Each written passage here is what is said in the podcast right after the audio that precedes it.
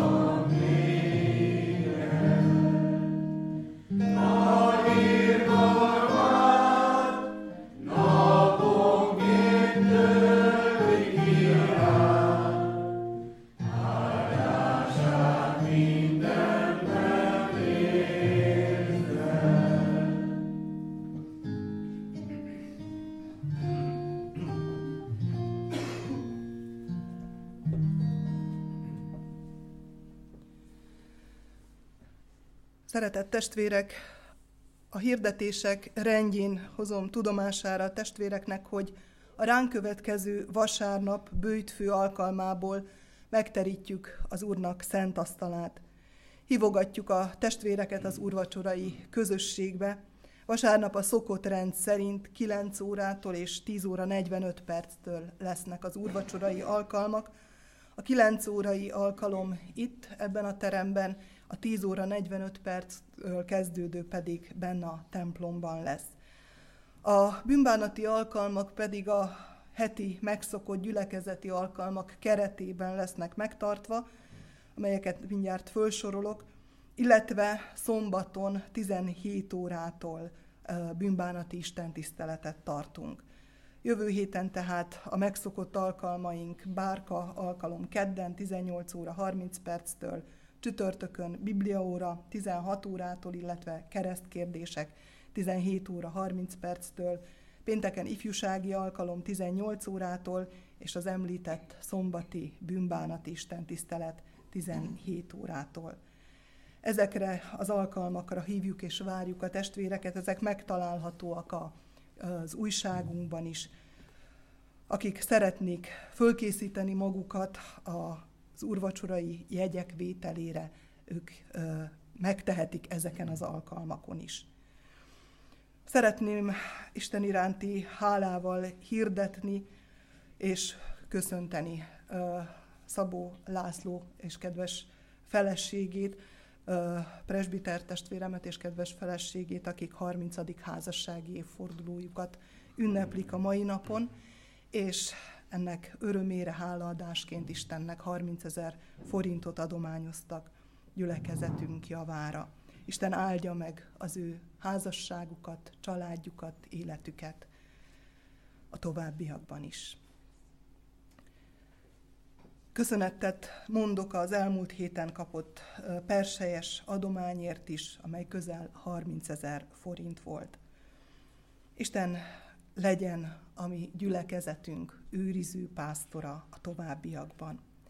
Folytassuk énekléssel, a 760. számú énekünk mind a hat versét énekeljük.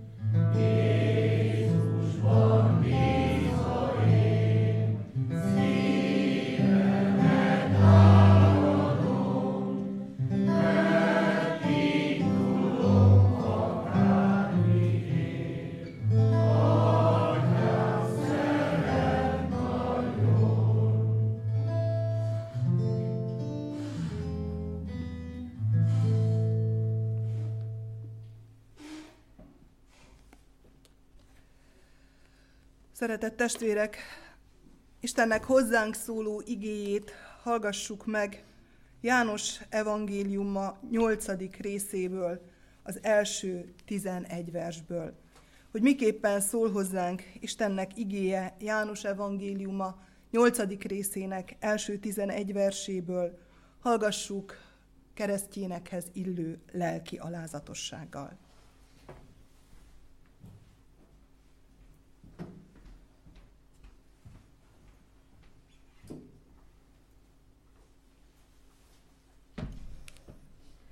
Jézus pedig kiment az olajfák hegyére, de korán reggel ismét megjelent a templomban, és az egész nép hozzásereglett. Ő pedig leült és tanította őket. Ekkor oda vezettek az írástudók és a fariuzeusok egy asszonyt, akit házasságtörésen értek, középre állították, és így szóltak Jézushoz. Mester, ezt az asszonyt házasságtörés közben tetten érték. Mózes azt parancsolta nekünk a törvényben, hogy kövezzük meg az ilyeneket. Hát te mit mondasz? Ezt azért mondták, hogy próbára tegyék, és legyen mivel vádolniuk őt.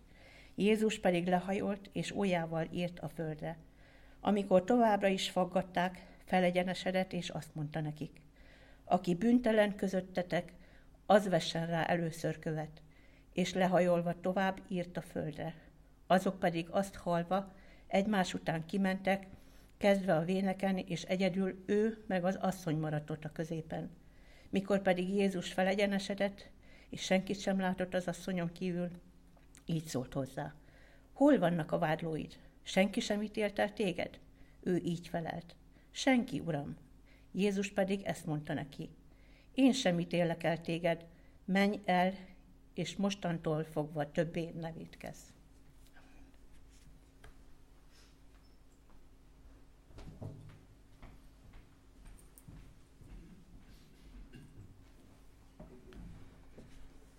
Istennek beszéde lakozzék közöttünk gazdagon, hogy mi sok és áldott gyümölcsöt teremjünk az ő dicsőségére, ezért most imádkozzunk.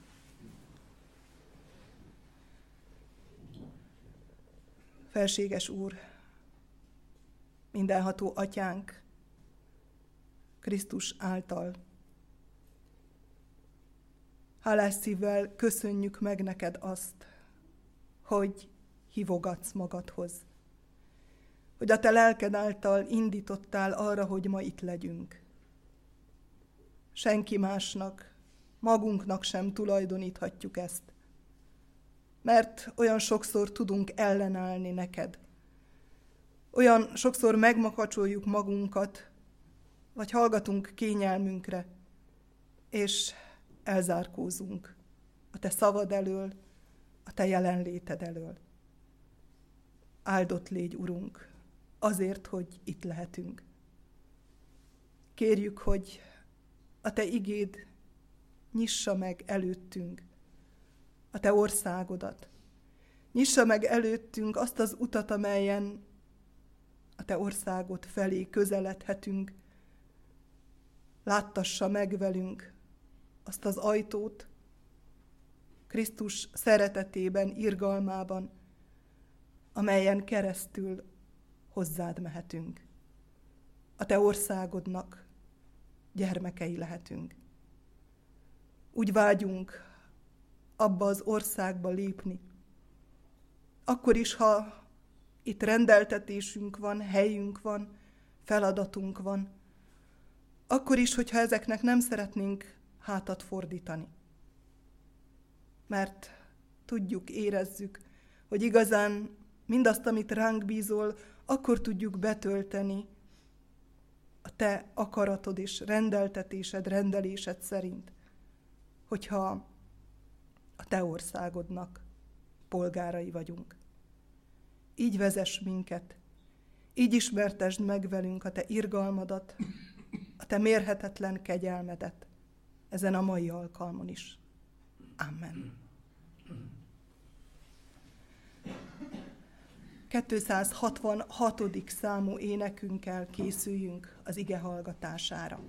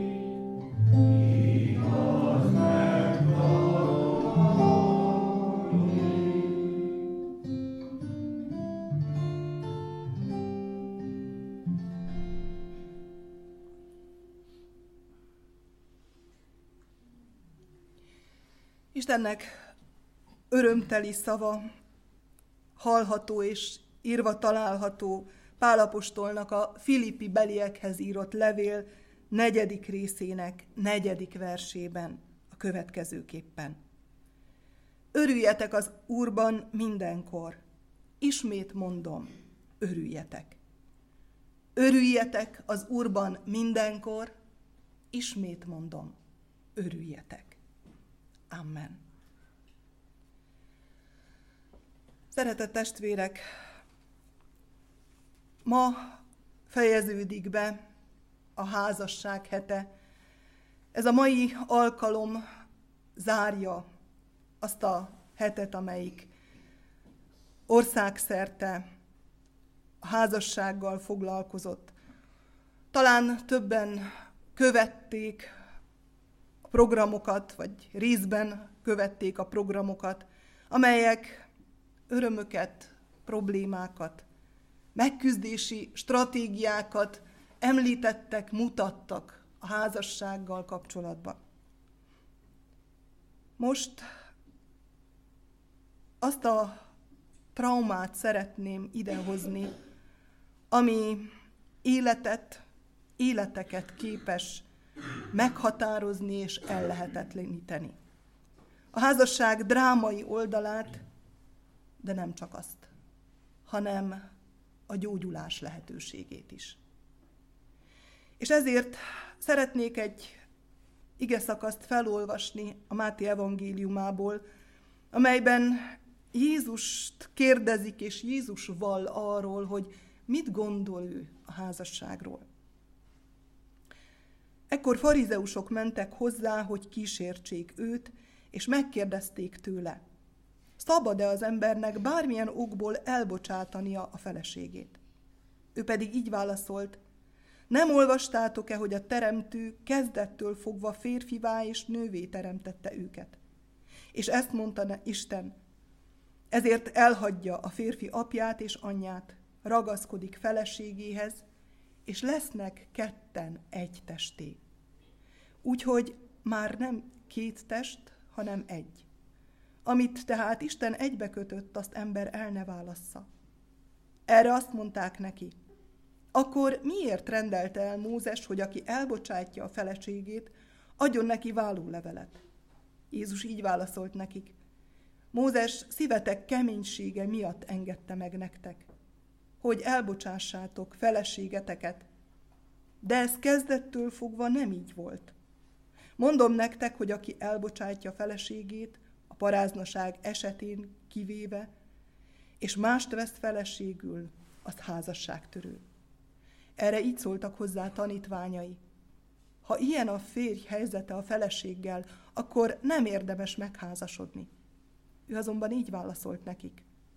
Nem mindenki fogadja be ezt a beszédet, csak azok, akiknek megadatott. Mert vannak házasságra alkalmatlanok, akik anyjuk méhétől így születtek, és vannak házasságra alkalmatlanok, akiket az emberek tettek házasságra alkalmatlanná. És vannak házasságra alkalmatlanok, akik önmagukat tették házasságra alkalmatlanná a mennyek országáért. Aki el tudja fogadni, fogadja el. Nem szeretnék ige hirdetést az ige hirdetésben, egy másik ige kapcsán, mint a felolvasottak. Gazdag mondani valójú ez a most felolvasott ige is. Mégis én most szeretnék egyetlen egy részt kiemelni ebből, mégpedig azt, amit Mózessel kapcsolatban mondanak Jézusnak, hogy Mózes megengedte, hogy vállólevelet adjon a férj a feleségnek. És ott van a kitétel is, hogy házasságtörés védségét kivéve, amit pedig a mózesi törvény halállal büntet. Jogában állt az embereknek, ha valakit házasságtörésen értek, hogy megkövezzenek őt és a partnerét. És ezért hozzák Jézus elé ezt a nőt is. Ismerve irgalmát, azt gondolják, hogy most a válaszáért megvádolhatják. Most talán sarokba szorítható, hiszen ha megvédi ezt az asszonyt, akkor nyilvánvalóan Mózes törvénye ellen véd. És akkor ő is Isten káromlónak számít. Jézus ebből a szakaszból látszik, hogy sokkal komolyabban ítéli meg a házasságot, sokkal keményebben, mint maga a törvény. Más oldalról nézi.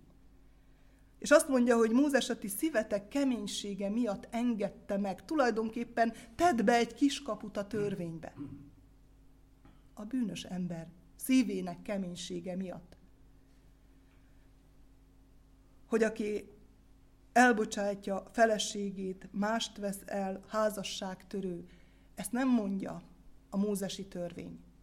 Ez Jézus látása, ő így látja a házasságot. Mindezt pedig a házasság eredeti rendeltetéséből vezeti le. Nem olvastátok-e, hogy a teremtő kezdettől fogva férfivá és nővé teremtette őket? És ezt mondta Isten, ezért elhagyja a férfi apját és anyját, és ragaszkodik feleségéhez, és lesznek ketten egy testé. Úgyhogy már nem két test, hanem egy. Amit tehát Isten egybe kötött, azt ember el ne válassza. Az Istentől megáldott házasság, erről beszél Jézus. De vajon mi teszi a házasságot Istentől áldottá? Úgy hiszem, nem az, hogy fehér ruhában és nagyon szép öltönyben bevonul egy pár, és megáll az úrasztala előtt. És a lelkész könyörög érte, értük, könyörög a házasságukért, és áldást mond. Ettől pusztán nem lesz Istentől megáldott a házasság. Mert a házasság az a test, a lélek és a szellem egysége. Amikor valakik elhatározzák, hogy összekötik az életüket, akkor olyan jó lenne, hogyha ezt a hármat együtt látva, ebben a háromban megpróbálnának egy akaraton lenni.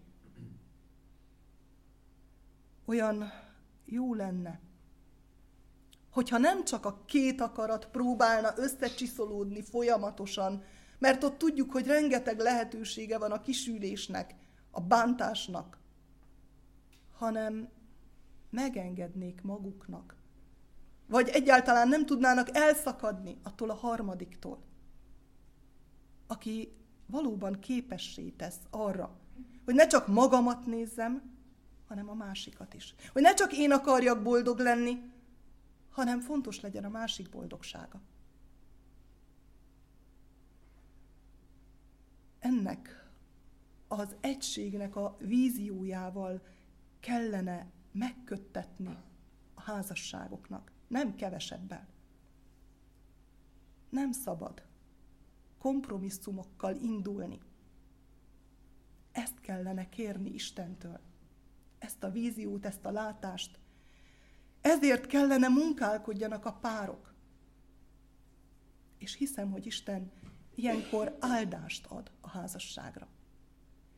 És nem ellenkezik ez mindazzal, amiről a múlt héten volt szó, hogy akár két idegen és ismeretlen, ha ezzel a szándékkal áll meg egymás mellett, mind a kettő ugyanazt akarja.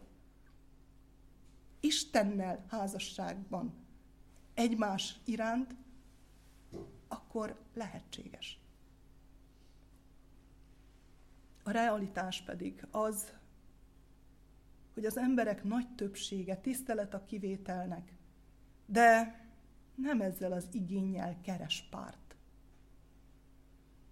hanem minden más vezet, vonz, és hagyja, hogy elfedjük azt, amit Valójában minden ember vágyik, és minden lélek kíván, hogy boldog házasságban éljen. Talán sokan ezért nem vállalják Isten előtt a párjukkal való megállást, mert tudják, hogy túl sok a kompromisszum, vagy túl sok olyan dolog van abban a kapcsolatban, amit nem vittek még Isten elé. Talán Sokan nem veszik komolyan az Isten előtti megállást. Hiába állnak meg Isten előtt. Fizikailag. Jézus a mózesi törvénynél szigorúbban ítéli meg a helyzetet, és az eredeti rendeltetéséből indul ki, hogy mivé lehetne Isten akaratából és áldásából a házasság. Tudom, hogy sok embernek, sok családnak fájdalmas ez a pont. És szomorúságot jelent, csalódást hoz elő, és nem kell csupán a vállásra gondolni, hanem ott vannak a lelkünk mélyén, vagy a látóterünkben a nem működő, vagy a nem úgy működő kapcsolatok, ahogyan azt szeretnénk, vagy kellene. Hányan mondják ilyenkor, hogy ha Isten ilyen szigorú, akkor inkább Istennek hátat fordítok. Lehet, hogy a jelenlevők, vagy a hallgatók is ezen a ponton szívük szerint felállnának és elmennének. Sokszor vagyunk így. Nem csak e tekintetben, más tekintetben is. Hogy amikor belenézünk Isten igéjének a tükrébe, és azt látjuk, ami hiányunk, ami fáj, akkor szeretnénk elszaladni. Hátat fordítunk. De épp úgy, ahogy egy eleven sebet kezelni kell, nem szabad magára hagyni, elhanyagolni, úgy a lélek sebeit sem szabad kezeletlenül hagyni. A kapcsolatunk, a házasságunk sebeit sem szabad kezeletlenül hagyni. És a legjobb gyógyító az maga Krisztus. Ma szeretném, ha ez lenne a középpontban. Az a Jézus áll a felolvasott igében, aki ilyen egyértelműen kiáll a házasság jelentősége, tisztasága mellett, mégis irgalmas a halára ítélt asszonynal szemben. És úgy hiszem, hogy itt van minden gyógyulásnak a kulcsa, és minden örömünknek a forrása. Pál a filippi belieknek azt mondja, örüljetek az Úrban mindenkor, ismét mondom, örüljetek. Pál akkor beszél így, amikor börtönben van. Amikor nincs oka különösebben az örömre. De Krisztusban ő gyógyulást talált. És szabadulása révén, Krisztusban levő szabadulása révén képes másokat is örömre buzdítani. Ez az öröm Krisztus előtt megállva születik. Nem másként. És általa Istenben megmaradva lehet az ember minden életben ennek az örömnek a hordozója. Hangsúlyos a felolvasott rövid ige szakaszban a mindenkor szó. Ismét mondom, örüljetek. A mindenkor pedig magában foglalja azt, hogy nem csak akkor, amikor okotok van az örömre, hanem akkor is, amikor megpróbáltatásokon mentek keresztül. Mert akkor is okotok van az örömre. Ahhoz, hogy egy fájdalmas, végzetesen elrontott helyzetet másként tudjak megítélni, hogy lássam, hogy okom van az örömre akkor is, ahhoz azonban ki kell mozdítanom a világomat a sarkából. Ahhoz az kell, hogy kilépjek abból a látószögből, amelyben élek, az emberi viszonyulásaim látószögéből, és nézőpontot váltsak. És amikor Jézus beszél, az a másik nézőpont érvényesül. Amikor vigasztal, amikor azt mondja, mindenkor örüljetek, akkor ő abból a másik nézőpontból lát engem, és látja a környezetemet. Engem, aki emberi nézőpontból tudok csak látni. Vannak dolgok, elkövetett bűnök, amiket mi emberek nem tudunk másként látni. És még ha léteznek is olyan körülmények, amelyek enyhítően hatnak, a bűn az bűn, a hiba az hiba, és a bűnös az bűnös. De Jézus azért jött, hogy ezeket a bűnösöket, és nem ezeket, hanem engem, mint bűnöst megkeressen, megtaláljon, és fölemeljen. És hogy megláttassa velem azt a perspektívát, amit és ahogyan ő lát engem. És amilyenné az ő szeretete formálni tud és akar. A házasságtörő nő történetében Jézus ezt a másik nézőpontot tárja fel. Egyrészt az írástudók, a farizeusok, a körülötte álló emberek előtt, másrészt pedig a házasságtörés bűnében talált asszony előtt. Mi történik? Ott áll ez a nő, pellengére állítva, nem ismerjük a történetét. Lehet fantáziálni, el lehet képzelni, hogy mi történhetett. Mi lehetett a bűne, hogy jutott oda. Talán becsapták, talán elutasították, talán megcsalták, vagy ő csalt meg valakit. Talán megalázták, talán valaki erőszakosan csábította el, talán haszonlesésből ő indult el, vagy megélhetéséből, azt próbálva biztosítani.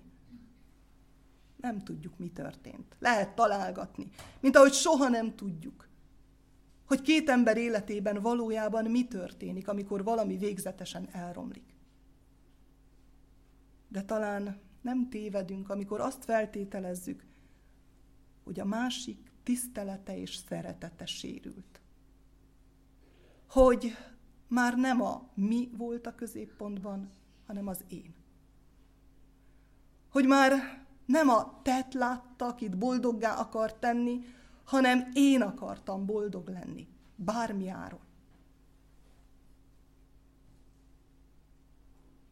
És az eredmény, hogy Isten rendje háttérbe szorult. És tulajdonképpen ez a bűn. Amikor Isten rendje helyett, vagy annak előterében más kerül. És látjuk, hogy mit tesz a bűn. Hogy érzelmileg, egzisztenciálisan, fizikailag padlóra küldi az embert. Erre számtalan bizonyságunk lehet, akár a saját életünkben is. Bármilyen bűn, amely nyomasztja a lelkünket, az hatalmas falakat épít körénk, és megfojt, tönkretesz. És mit tesz a törvény? A törvény megállapít, bizonyít és ítél. És itt az ítélet halál. De ha belegondolunk, és visszalapozunk a Szentírás elejére, akkor azt látjuk, hogy a bűnesetnél, vagy a bűneset előtt azt mondja Isten, hogy ha eztek annak a fának a gyümölcséről, meghaltok. És tulajdonképpen ezt teszi a bűn. Meghalsz. Az örök kárhozat. Az Istentől való elszakítottság állapotába kerülsz. Nem kell azonnal meghalni ahhoz, hogy bár az a neved még, hogy élsz, de már halott vagy. Mit tesz tehát a törvény? Bebizonyítja, hogy ítéletre méltó vagy. És ezzel szemben mit nem tesz? Nem ad feloldozást. Nem segít abban, hogy tovább lépj. És mit tesz Jézus? Az, aki minden területen hívogat. És hogyha minden területen érvényes Jézus hívása és gyógyítása, hogy jöjjetek én hozzám mindannyian, akik megfáradtatok és megterheltettetek, és én megnyugvást adok nektek, akkor hihetjük. Higgyük el, hogy ezen a területen is érvényes. És erre gyönyörű példa az asszonynak a története. Ne feledjük, az a Jézus beszél, aki szigorúbban ítéli meg a házassági elválást, mint a mózesi törvény. És mégis irgalmasan. Azt mondtam, hogy Jézus egy másik nézőpontot tár fel. Lássuk, hogy az írástudók, a farizeusok és a többi ember számára milyen másik nézőpont tárul föl. Amikor azt mondja, hogy az vesse rá az első követ, aki maga nem bűnös. És az embereknek van egy másodpercnyi lehetősége arra, hogy elgondolkodjon a saját védkein, akkor kihull a kezükből a kő. Nyilvánvalóvá teszi Jézus ezáltal, hogy az asszony bűne és az általa, a, és a az őt megkövezni vágyók bűne, az hasonló. Más természetű talán, de bűn. És így mind alkalmatlanok arra, hogy ítélkezzenek egymás fölött. Alkalmatlanok az ítéletre. De ez nem mentesíti az asszonyt a bűne alól. Csak megszabadítja a vádlóitól. A bűn bármilyen legyen is, megfoszt attól, hogy igazságos ítéletet hozhassak. Hogy ítélkezhessek a másik fölött. Hogy pálcát törhessek. Mert Jézus mondja azt is, hogy ne ítélj, hogy ne ítéltes. Mert amilyen ítélettel ítélsz, olyannal fognak téged is megítélni. Ki merne ezek után bármilyen ítéletet is megfogalmazni nyugodt szívvel. Hogyha komolyan vesszük Jézus szavát.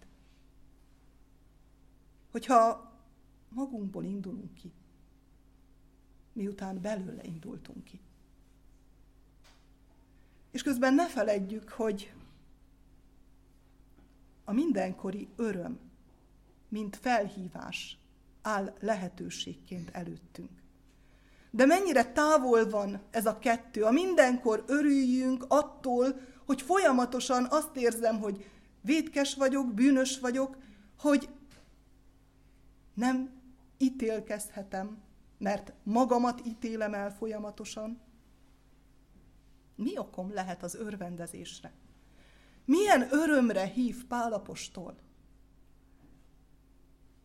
Úgy hiszem, hogy a meggyötörtség utáni helyreállításban való örömre. Ez a másik perspektíva. Ebből a nézőpontból látható. Az az öröm, és élhető meg, amikor önmagamat másként látom. Az önmagam másként látásának az öröme, az Isten szemén keresztüli látásnak az öröme. Jézus miután mindenki előtt nyilvánvalóan bűnnek nevezi a bűnt, nyilvánvalóvá tette, hogy e tekintetben nincs különbség vádlott és vádló között. Ő, aki mindenben hasonló lett az emberhez, kivéve a bűnt, aki kimondhatta volna a megsemmisítő ítéletet, akinek jogában állt volna, hogy pusztítson, azt mondta, hogy én sem ítélek el. Megláttatta azt a nézőpontot az asszonynal, amelyikből Isten látja őt, a bűnös embert Krisztus által. És egy pillanatra képzeljük magunkat a bűnös asszony helyén. Mindenféle bűnnel, a bűntől való megszabadulásunk kísérleteivel és azoknak kudarcával. Jézus megmutatja bűntörlő hatalmát, és megláttatja az asszonynal meggyógyított önmagát. Ez egy villanás. Olyan, mint amikor János apostolnak, a mennyei jelenések írójának egyszer csak úgy ellebbentik a fájtlat a mennyei valóság elől, és egy pillanatra betekinthet, hogy milyen lesz, milyen ott. És meglátja, meglátja ez az asszony azt, hogy milyen lehetek Jézus által, azáltal az irgalom által, amely helyreállíthat, amely újjászülhet, azáltal a szeretet által. Milyen öröm fakadhat. Ilyenkor éli át az ember a helyreállítás örömét, a feltámadás örömét tulajdonképpen. A bűn eltörlése, a szabadítás felett érzett örömöt. A házasságtörő nő számára megadatik. Az az öröm, hogy életben maradjon, de nem csak. Az az öröm is, hogy üdvösségre jusson. Hogy Krisztus irgalma eltörölje mindazt, amivel vádolják, és amivel talán ő is önmagát vádolja. Menj el, és mostantól fogva többé ne védkezz. Egyszerre parancs és lehetőség. Útmutatás és bizonyságtétel lehetősége. És benne van ebben az, hogy ismered a zsákutcákat. Hát ne menj be azokba. Vagy ha nem ismered, mert nem mertél soha számot vetni azokkal a dolgokkal, amiket rosszul tettél, hát most tedd meg. Azért, hogy nehogy újra csapdába ejtsenek. De tudd, hogy nem kell egyedül tenned. Tudd, hogy nem ítélő bíró előtt állsz, amikor újat akarsz kezdeni, hanem szerető Krisztusod előtt. Eredj el, szabadon távozhatsz. Szabad vagy arra, hogy Krisztus által Isten megbocsájtó, újjáteremtő, újjászülő, feltámasztó szeretetét meglásd a magad életében, a magad bűneiben is. Szabad vagy arra, hogy ne cipeld a bűntudatod, hogy Krisztusra nézve, tőle irgalmat nyerve, más emberként folytasd az utadat rengeteg ember élete reked meg. Egy-egy feldolgozatlanul maradt csalódás, megbocsátásra nem találó bűn után, amely meleg ágya az újabb hibáknak, mely mind-mind a veszedelemre visz. Jézus Krisztus azért jött, hogy megkeresse, hogy megváltsa az elesetteket, a bűnterhe alatt roskadozókat, a megszomorodott szívűeket. Azért halt meg, hogy új életet adjon, hogy bánatunkat örömre fordítsa. Hogy az új kezdet feletti öröm meghatározóvá, sőt ismertető jegyévé váljon minden benne bízó embernek. Erre az örömre hív ma is mindannyiunkat. Legyünk bátrak megállni előtte elfogadni irgalmát, és hálaadó életet élni. Amen.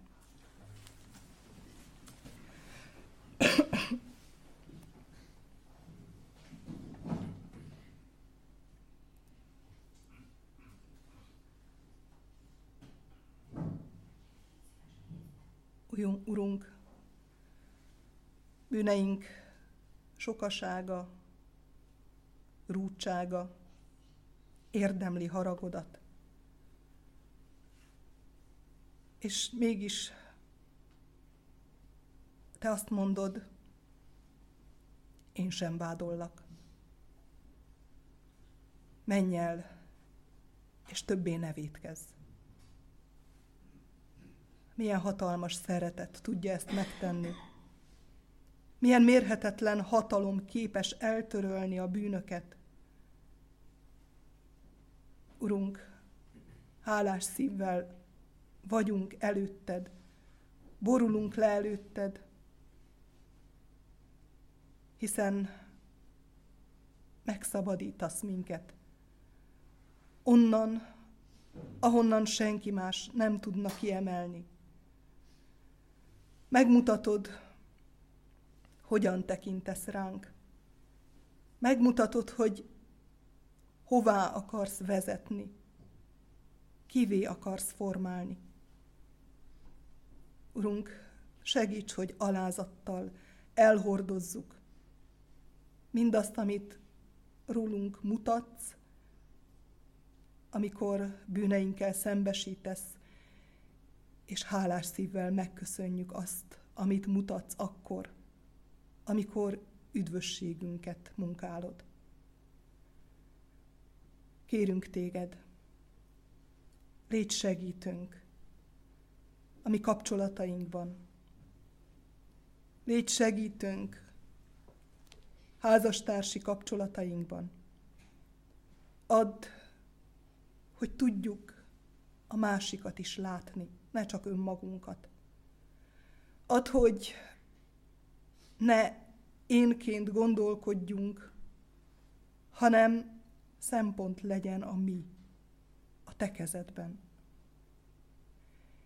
És felséges Urunk, imádkozunk azokért a testvéreinkért, akik a házasságnak a nyomorúságát és terhét hordozzák.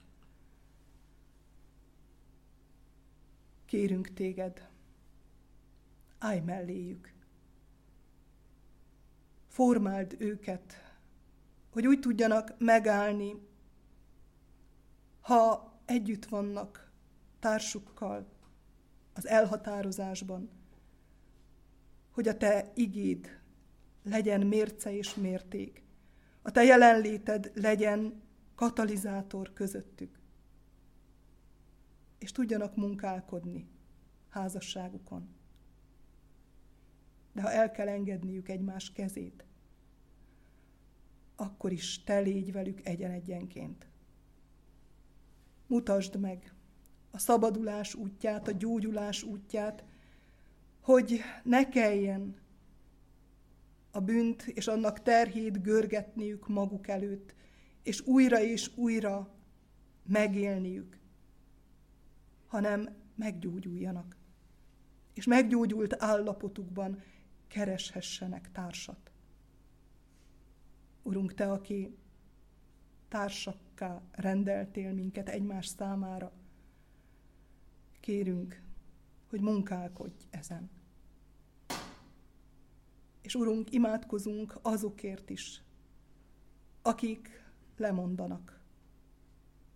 Lemondanak a társról, talán pont te érted, talán más miatt. Segítsd az ő elhatározásukat, légy velük, és adj áldást nekik, hogy rád figyelve, téged követve áldássá legyenek. Imádkozunk ezért a gyülekezetért, hogy növekedhessünk hitben, örömben, békességben. Mint ahogy imádkozunk ezért a meggyötört világért. Légy velünk, légy a szenvedőkkel, légy a haldoklókkal és a gyászolókkal, légy a háborúságot szenvedőkkel. Adj vigasztalást mindannyiunk számára. Amen. Mi atyánk, aki a mennyekben vagy, szenteltessék meg a te neved. Jöjjön el a te országod, legyen meg a te akaratod, amint a mennyben, úgy a földön is. Minden napi kenyerünket add meg nekünk ma, és bocsásd meg védkeinket, miképpen mi is megbocsátunk az ellenünk védkezőknek. És ne vigy minket kísértésbe, de szabadíts meg a gonosztól, mert tiéd az ország, a hatalom és a dicsőség mind örökké. Amen. Az Úr Jézus Krisztusnak kegyelme, Istennek szeretete és a Szentlélek megtartó és megszentelő közössége legyen és maradjon mindannyiunkkal. Amen. a 799. számú énekünknek első négy versét énekeljük.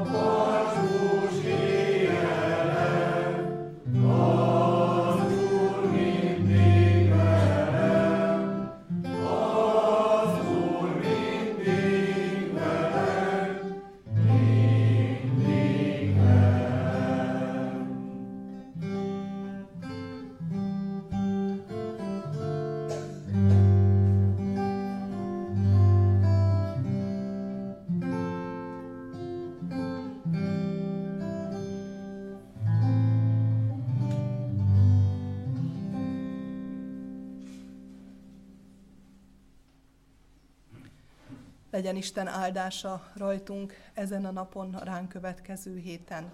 Köszöntsük egymást a békejelével ma is.